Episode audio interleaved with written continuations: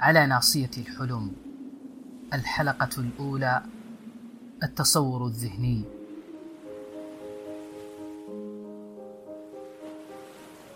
هناك في تلك النقطة من الكون يبدأ كل السحر. يبدأ المبتدأ ويظهر الخبر. هناك على ناصية الحلم سأكون معكم أنا وافي بن عبد الله في بودكاست مدونة الصوتية. على ناصية الحلم. قد لا أحتاج أن أذكركم بقصة جحا وابنه والحمار لأننا كلنا نعرفها بالتأكيد وتعلمنا منها أن كلام الناس لا يقدم ولا يؤخر بل سيظل البشر يتكلمون حتى نهاية أيام هذا الكوكب.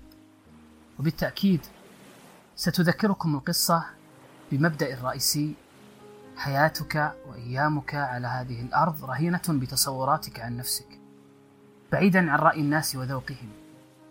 نعم فالصورة التي ترى نفسك فيها هي التي سيراها الناس فيك شئت أم أبيت. هذه الصورة التي تصنعها أنت بعيدا عما يقوله الآخرون ويتناقلونه من مدح أو قدح محبة أو مسبة. نعم إن سر الأسرار هو في تصوراتك عن نفسك. لكن ما المقصود بالتصور الذاتي؟ قد يجول في ذهنك أن الصورة الذاتية هي ما تراه حين تقف أمام المرآة ولكن لا هي أبعد وأعمق من ذلك بكثير. إنها الصورة التي ارتضيتها لنفسك. تلك الصورة التي قررت أن ترى فيها من أنت ومن ستكون. إنها انطباعاتك الداخلية عن نفسك والتي تبنيك حجرا حجرا. إنها خطواتك الأولى نحو طموح لا ينتهي. وهدف سامي يترك آثارا عظيمة على هذا العالم. كل ذلك حبات متصلة في عقد واحد. إنه التصور الذاتي. ليس رأي الناس في تخصصك. هو الذي سيجلب لك الثناء والمجد. ولا هو الذي سيضمن لك مقعد وظيفة متناغمة مع مواهبك وتخصصك العلمي. أبدا. بل السر في صورتك الذاتية عن نفسك. فهل صنعتها؟ أم أن قلم الرسم وفرشاة الألوان بيد الآخرين؟ في هذه الدقائق لن تقوم أنت بسؤالي بل سنتداور الأدوار وسأكون أنا من يسأل. لن تكون أسئلتي لك اختبارا بل إضاءات إضاءات على جانبي طريق صورتك الذهنية الصحيحة. ستصنع صورة ترى فيها نفسك كما يجب أن تراها. صورة تصبح معها جبلا شامخا لا يهزه تعليق سلبي أو رأي مستخف أو وسوسة حاقد. إن إجابتك على هذه الأسئلة أو بالأصح مناجاتك لنفسك لبضع دقائق كفيلة بأن تبدأ رحلة هي الأهم. رحلة رسم صورتك الذاتية التي ستقف سدا منيعا في وجه رياح التشكيك والانتقاص.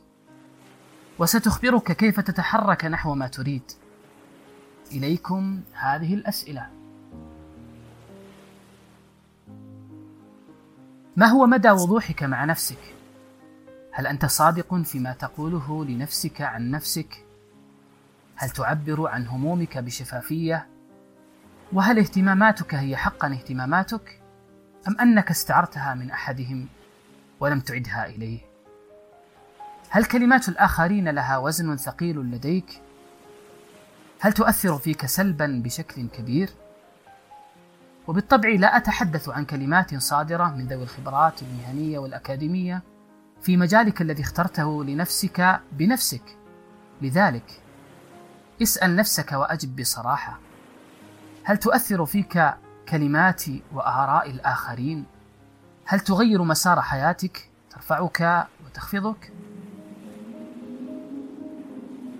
هل تتلاقى خطوط أحلامك وطموحاتك مع خطوط مهاراتك وتخصصك العلمي؟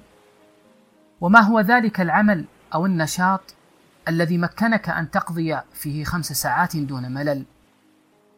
هل سألت نفسك لما لا أمل من هذا النشاط؟ كانت هذه بضع أسئلة قد تكون تأخرت في طرحها على نفسك؟ بضع أسئلة تناجي فيها نفسك؟ وتتعرف عليها أكثر وأكثر. تتلمس من خلالها صورتك الذهنية عن نفسك. وأنا أعدك يا صديقي وصديقتي.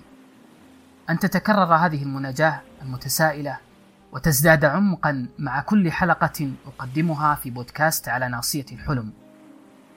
سنغطي عناصر مهمة لصناعة الثقة، ونفكك سويا مفاهيم الذات وتقديرها، وستكون مناجاتنا مؤصلة من قلب علم النفس الإيجابي. نريد معا أن نفتح أبوابا كثيرة، كل باب يعلمنا المزيد كيف نرسم خطا في لوحة حياتنا. لوحة لا شأن لأحد بها. لأنها لوحتك أنت. لوحتك وأنت تقترب من ناصية الحلم. ولكم مني كل التحية.